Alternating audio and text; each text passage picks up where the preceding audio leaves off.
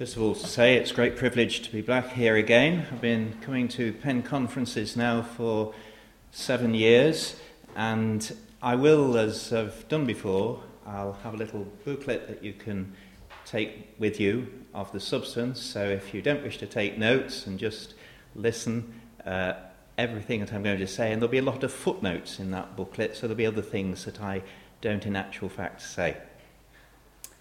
Amidst the mounting and moral and spiritual chaos that's taking place in the British Isles today, a new expression has been coined, and it's called fundamental, note the word, British values. These include democracy, the rule of law, and mutual respect and tolerance of those with different faiths and beliefs. Now, if the nation is to survive, there has to be some sort of standard of conduct. And the one that is put forward is said to be historically based. And so it begs several questions. The first one is what do we mean by the rule of law? Does it mean that legislators can do as they like as long as they follow the parliamentary process? What do we mean by toleration? And how far back do we go in English history to find these fundamental values. And to this, I might add the question which is in the address What is the greatest British value? Where shall we begin? Maybe the best place to start is to go back a thousand years to the reign of Alfred the Great, 871 to 900 or 899, depending which book you're reading.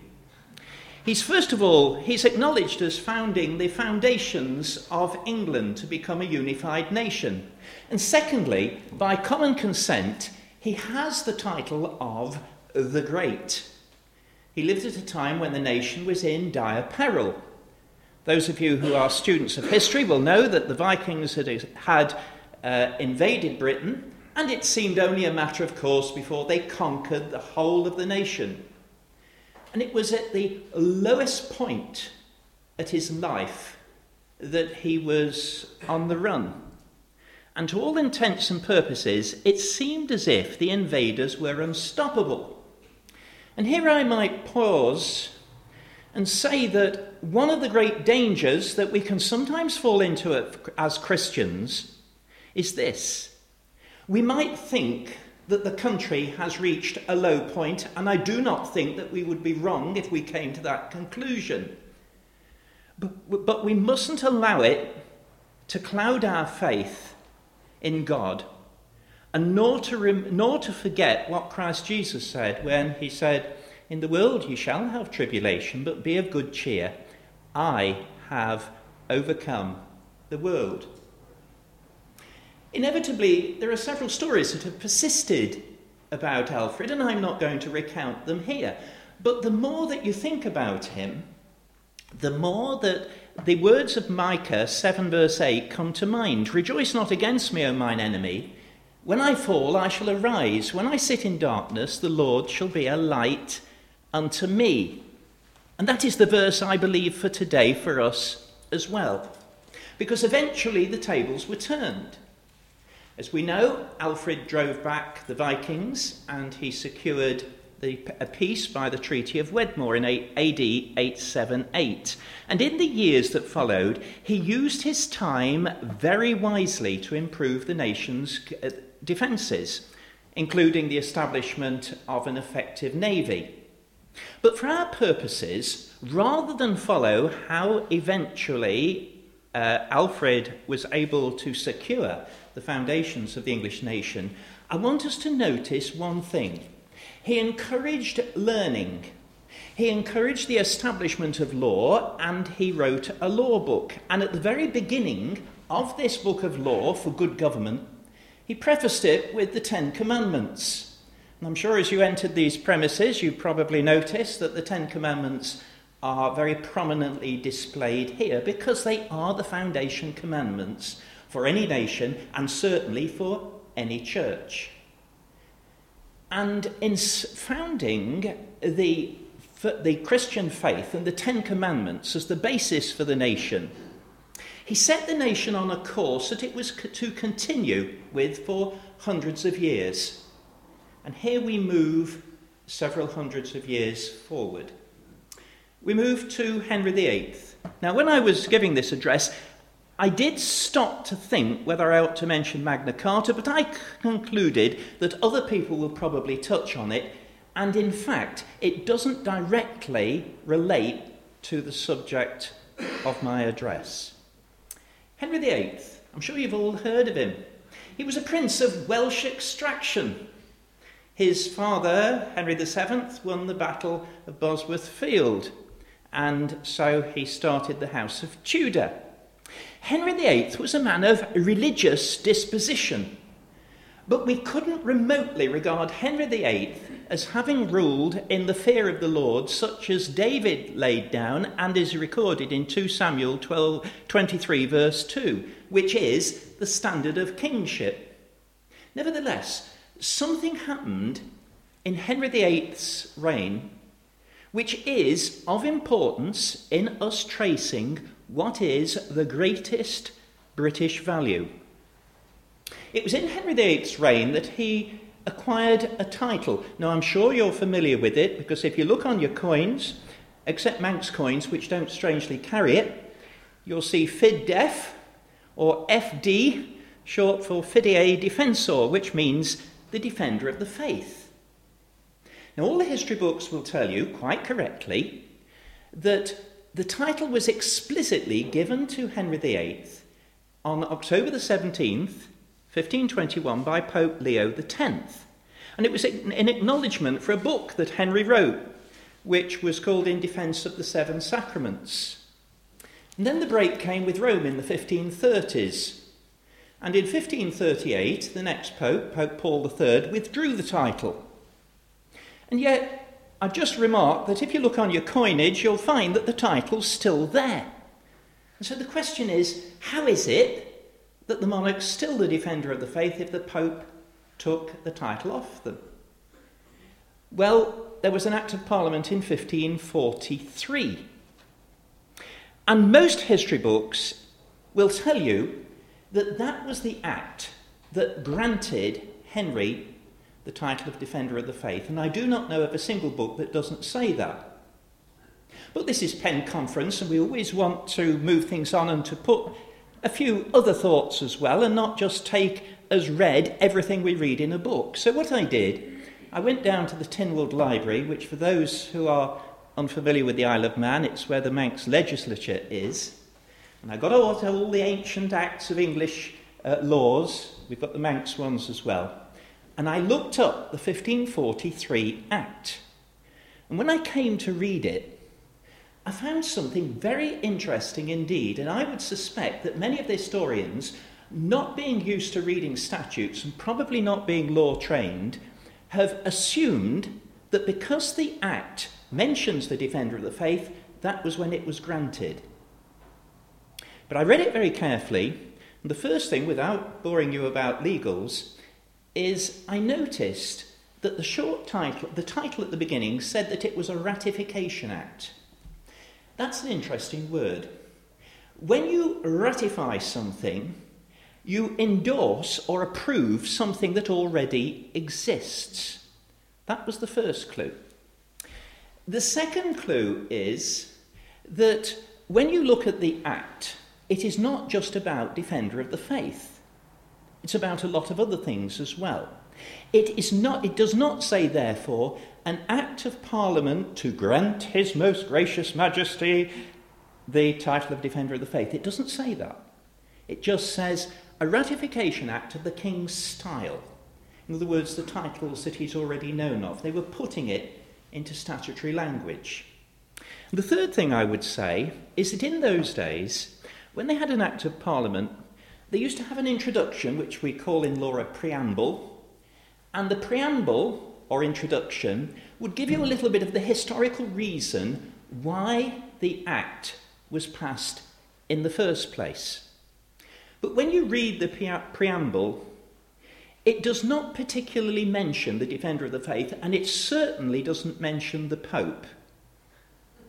That is quite interesting because the Act says that confirming what the king has already been known by, or as they put it in the quaint language, notoriously known by. And so the Act says that he has been known as Henry VIII. Well, he'd been known as Henry VIII since 1509. He's by grace of God, the King of England, France, and Ireland. Well, he wasn't really King of France, that was a bit of a pretense, but he had been claiming that since 1509. It then goes on to say, he is defender of the faith and of the Church of England, and also of Ireland, in earth, the supreme head. Now, in analysing it, you find that Henry had been king since 1509. So, in saying that he was Henry VIII, was saying nothing new. What about being governor of the church? Well, there had been a specific act of parliament 10 years earlier that said he was supreme head of the church. So it was simply repeating something that was already there. So, what about this defender of the faith? And the fact is that the way the act is worded, it doesn't say that it's granting him that title, and nor does it say that the Pope had taken the title off him. I would have expected it would have said that, and I'll tell you why. Because when you look at some other acts of parliament of the period, they do make reference to the religious turmoil of the day, but the act is completely silent. It talks as if Henry has already got that title, and it's simply just acknowledging what he already has. And so that raises a question in my mind.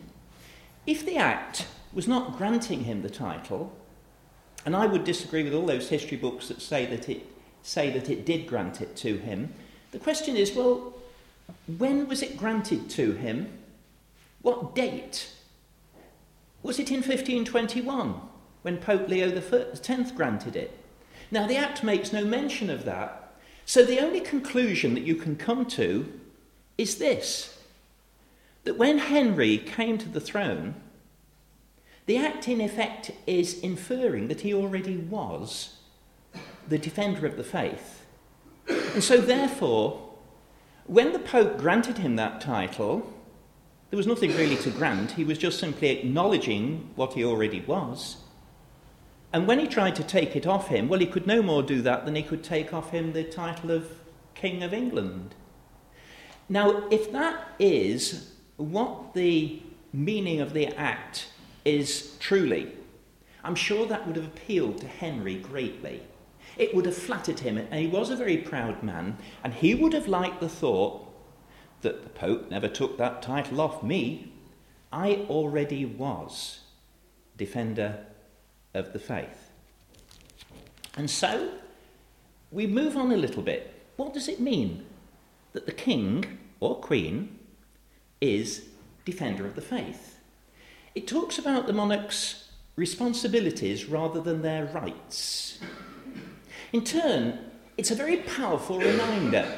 And it's a reminder of Romans 13, verse 1, of which sight has been totally lost in this day and generation that all political power is delegated to governments around the world by God. And that means that they must be just and they must rule in accordance with the Word of God. Now, this question about responsibilities is a very important one because when the Stuart monarchs came to the throne, they said that they ruled by divine right after 1603 and they led to an awful amount of trouble. Incidentally, a hundred years ago, Kaiser Wilhelm II, whose name has rather faded from the news just now, uh, who was Emperor of Germany when the First World War started, he had the strong view as well of the divine right of kings, and that led to some very disastrous consequences, as we all, ne- all know from history. I would like to point out to you also that he's called defender of the faith. There have been moves in recent times to say that uh, future monarch might want to be defender of faith. Let me tell you, if that is going to happen, they'll have to pass an act of parliament. They'll have to repeal the 1543 Act of Henry VIII because it is still in force. C.H. Spurgeon once said, Liberty to hold our opinions, but not to spread them, is no liberty.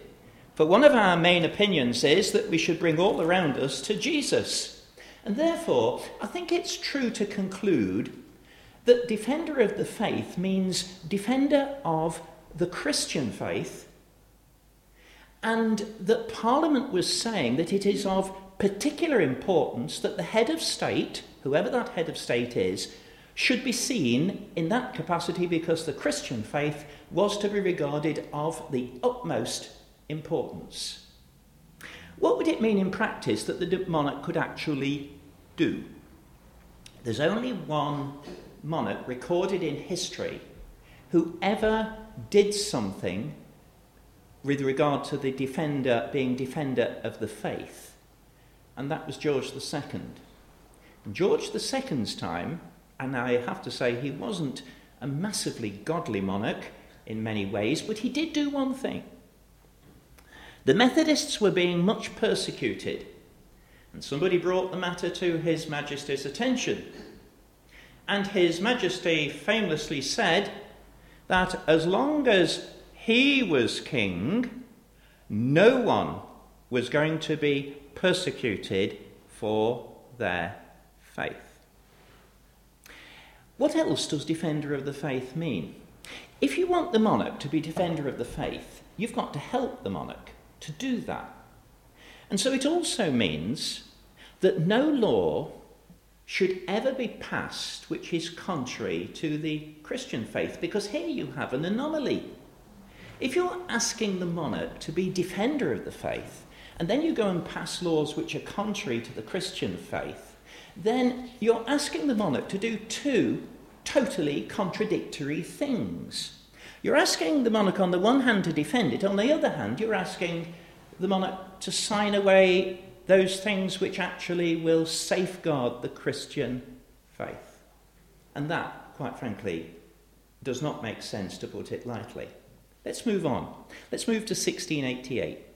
Now, back in 2013, I talked to you about the coronation oath, and I do need to return to this for the greatest British value because it is of fundamental importance. Do you know, I would think the Coronation Oath Act is one of the most forgotten acts on the statute book. I read a good, great deal about whether the monarch can refuse the royal assent. I've read some very learned opinions. And you know, each learned opinion talks of all kinds of fanciful situations, but I am yet to read of a single one, it may be out there, but I haven't caught up with it yet, which actually points out that the Coronation Oath Act puts a statutory duty upon the monarch to the utmost of her power to maintain the laws of God, well, they're out there for you to see, and the true profession of the gospel. Now, why was that passed in 1688? The answer was that before 1688 it wasn't clear what the monarch's oath was, so they wanted to make it very plain. That was Parliament. The second thing was that before 1688 there had been a certain number of troubles on the religious field which had actually come from the monarchs James II in particular, who was overthrown in 1688. And so they wanted to make it quite clear what the monarch was there to do and what the monarch was not there to do. But there was a strong implication in those words. Everybody assumed in 1688 that it was the monarch they'd got to keep in line, not Parliament.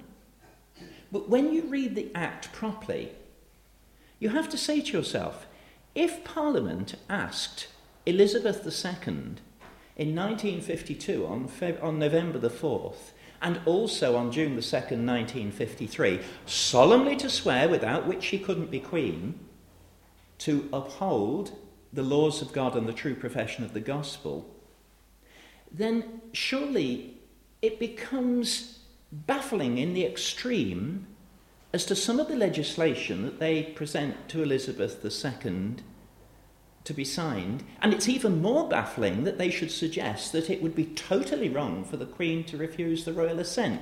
But let me move on to one other thing, because I covered a lot of that in 2013. Something else happened in 1689. They passed, Parliament passed an act called the Toleration Act.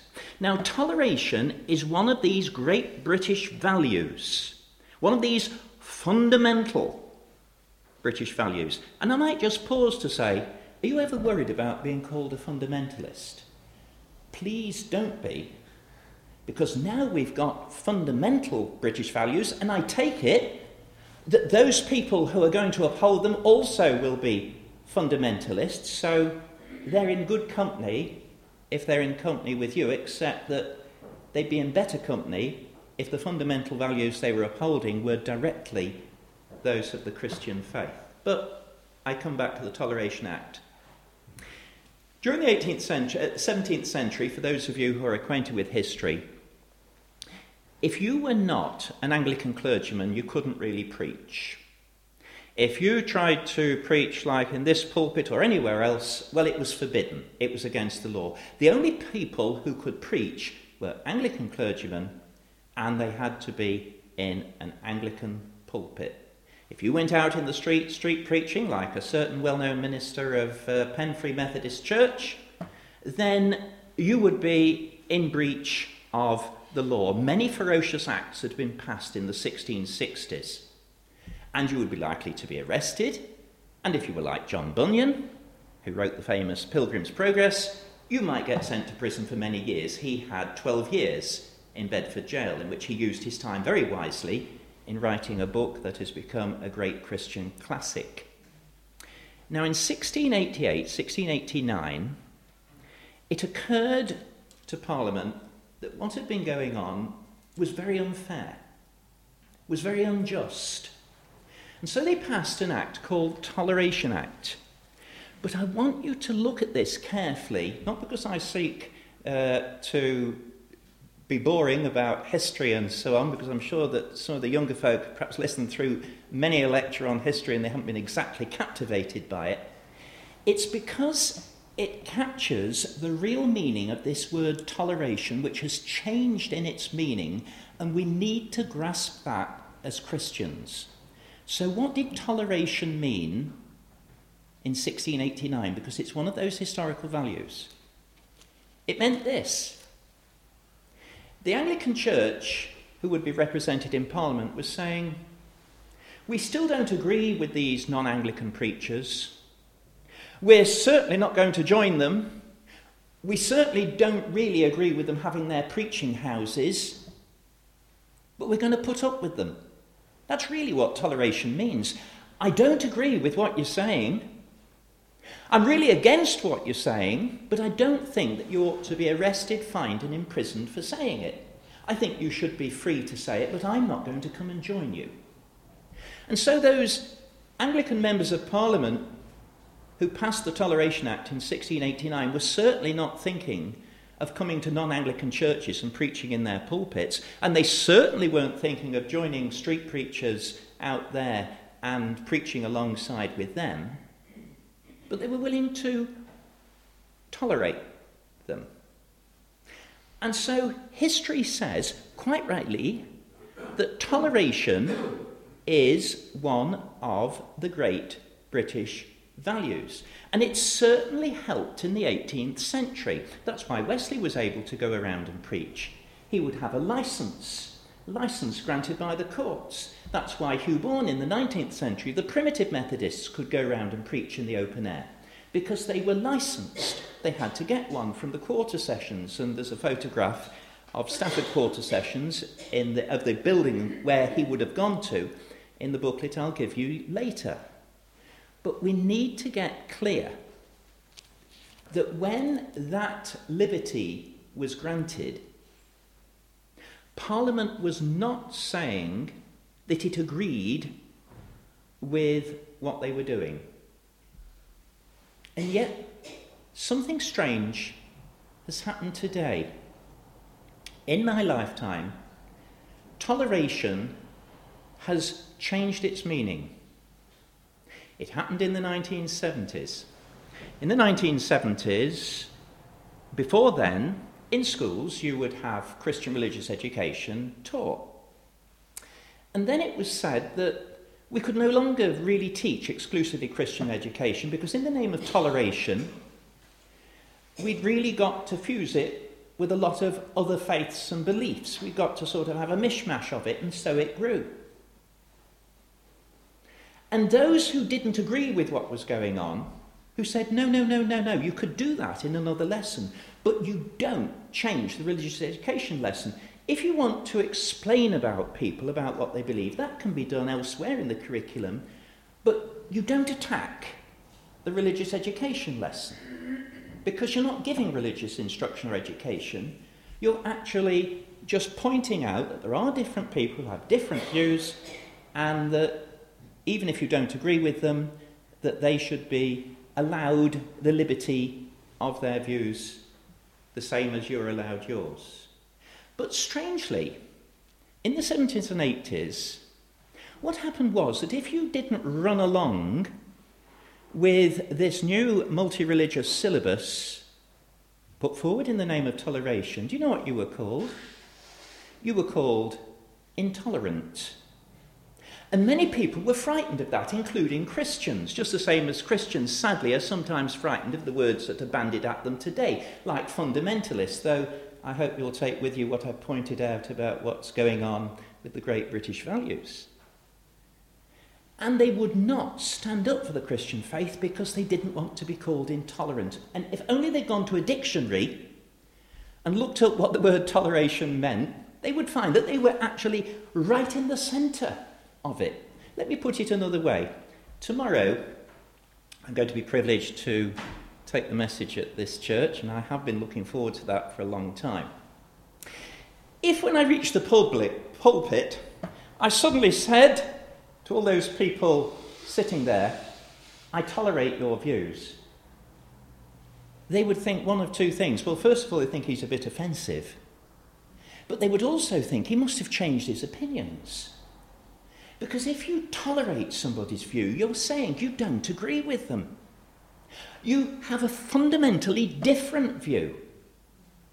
But you're willing to put up with them. And in fact, let me say to you, this word toleration is actually a little bit condescending. I know it's put forward now as a most wonderful standard. There's a far better one in Scripture. Do you know what it is? If you look in Scripture, you won't find much about toleration. The biblical word is forbearance. And if only people, if only Christians would talk about forbearance and not keep repeating this word toleration, or at least only use the word in the meaning that it actually bears, then they would be not only a lot happier, but they would be starting to make some real advances in the cause of Christ. As you know, since we were gathered here last year, another historical thing has happened. Prior to this year, the longest reigning monarch was Queen Victoria. That is no longer true. The longest reigning monarch of the United Kingdom is now Queen Elizabeth II. But let's go to Queen Victoria. Because during her reign, an ambassador came to her and he asked her this question Your Majesty, what is the secret of Britain's greatness? And the Queen placed her hand on a Bible. She said to the ambassador, When you go back, tell your prince that this is the source of Britain's greatness. And very strongly implied in her reply was obedience to God's word. And there can be no doubt that the greatest British value has been just that. History is very firmly on the Christian side. But the spirit of the age isn't. It, it is common knowledge in fact, we might ask, and people are asking in the Isle of Man, and I'm sure they're asking here, why is there such a growing antagonism to the true Christian faith? And the answer is ever so simple. It's because the nation is in a state of moral meltdown. Isaiah 1, verses 5 and 6, describes it extremely well, and I cannot improve upon it. Isaiah says this The whole head is sick, and the whole heart is faint. From the sole of the foot even to the head, there is no soundness in it. In other words, it isn't just disobedience, there is an out and out rebellion against the word of God, and that is the society in which those who are of younger years, in which you are being challenged, and the one that you will be living to see some of the consequences of. But you know, there's one danger when we look at some of the extraordinary things that are going on today, and they are extraordinary, we must never lose sight of the fact that however dark the day, then the day spring from on high is always with us, as it's put so beautifully in Luke. And Jesus said that in the world you shall have tribulation, but be of good cheer. I have overcome the world. There can be no doubt that the days of ease, if ever they existed, have gone. But you know, see that as a great challenge. You see, when I was growing up, things were undoubtedly easier. You didn't have the severe challenges that you have today. We used to sing about them Stand up, stand up for Jesus, ye soldiers of the cross. Lift high his royal banner, it must not suffer loss. And then, but when we were out in society, we didn't have the increasingly severe challenges that there are today. And now we have a great privilege, you know. Look upon it like that. We have the most immense privilege to start to put into action the faith that we have taught. We have the same privilege to join all those people that we've often talked about in the 18th century and the 17th century and earlier, and we have stood amazed at their tenacity and their steadfastness well, we've now got the opportunity to do the same. Charles Wesley told us how we should pray. I'm a great supporter of Wesley's hymns, and I know that you are at Penn Free Methodist Church. I'm also a great supporter of putting verses back that people have taken out. Forth in thy name, O Lord, I go. I can guarantee there's a verse that you won't find in many books because it's vanished at a long time ago, and it's a wonderful verse. And this is what Wesley said Preserve me from my calling snare, and hide my simple soul above, above the thorns of choking care, the gilded baits of worldly love. That is the first thing. Get that in your mind. It'll be in the booklet, and try and learn it as I've managed to do, although I read it here in case I misquoted it. Next, you need some reassurance in the day in which we live. And the reassurance, I think, comes from Psalm 100, verse 4, but there are other verses as well. I've only just used this as an example. The first thing, if you really believe that obedience to God is the greatest British value, as I trust you do, and I certainly do, and it supersedes all other values because in a hundred years' time, when none of us will be here, that will be the value that will prevail, and all the others will be swept away and forgotten about. In Psalm 100, we're told the Lord, He is God. And therefore, as Psalm 125 says, therefore, they that trust in the Lord shall be as Mount Zion, which cannot be removed, but abideth forever. And so don't be moved away from what you believe in. Don't be pressurized into doing something different. Stand firm, stand fast. You may suffer for it. Therefore, read 1 Peter chapter 4, verses 12 to about 20, and he'll tell you all about how you meet with suffering especially suffering as a Christian. The second thing, remember that Psalm 100 tells us that He has made us, not we ourselves. Therefore, I have to say that if I was back where I began my early life, and that was in primary education, in today's economy of things, I wouldn't last very long. I'll tell you why. I'm not going to tell the children that this world evolved because I don't believe it. I am going to tell them, as I always used to in those far off days, you will see books around which will tell you that the world evolved. But I have to tell you that I personally do not believe this. Why? Because the scripture says that that, is not, that does not say that is how it happened. The scripture paints a far more reliable picture. The world evolving meant survival of the fittest, and that's not the God that I adore, who doesn't just believe in survival of the fittest. That's a man made doctrine. We have a far better one. And the third thing to remember is that we are his people and the sheep of his pasture. Now, you've read that many times, I'm sure.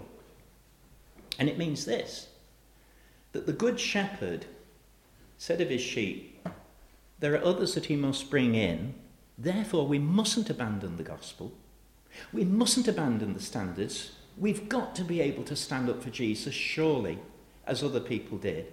But he goes on to say, Jesus went on to say, They shall never perish neither shall any man pluck them out of my hand.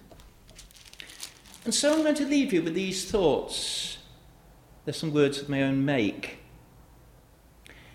As a thought of how you can go forward with the greatest British value, where the mindset of the age will be totally against you and certainly will not recognize obedience of God's word as being the greatest British value.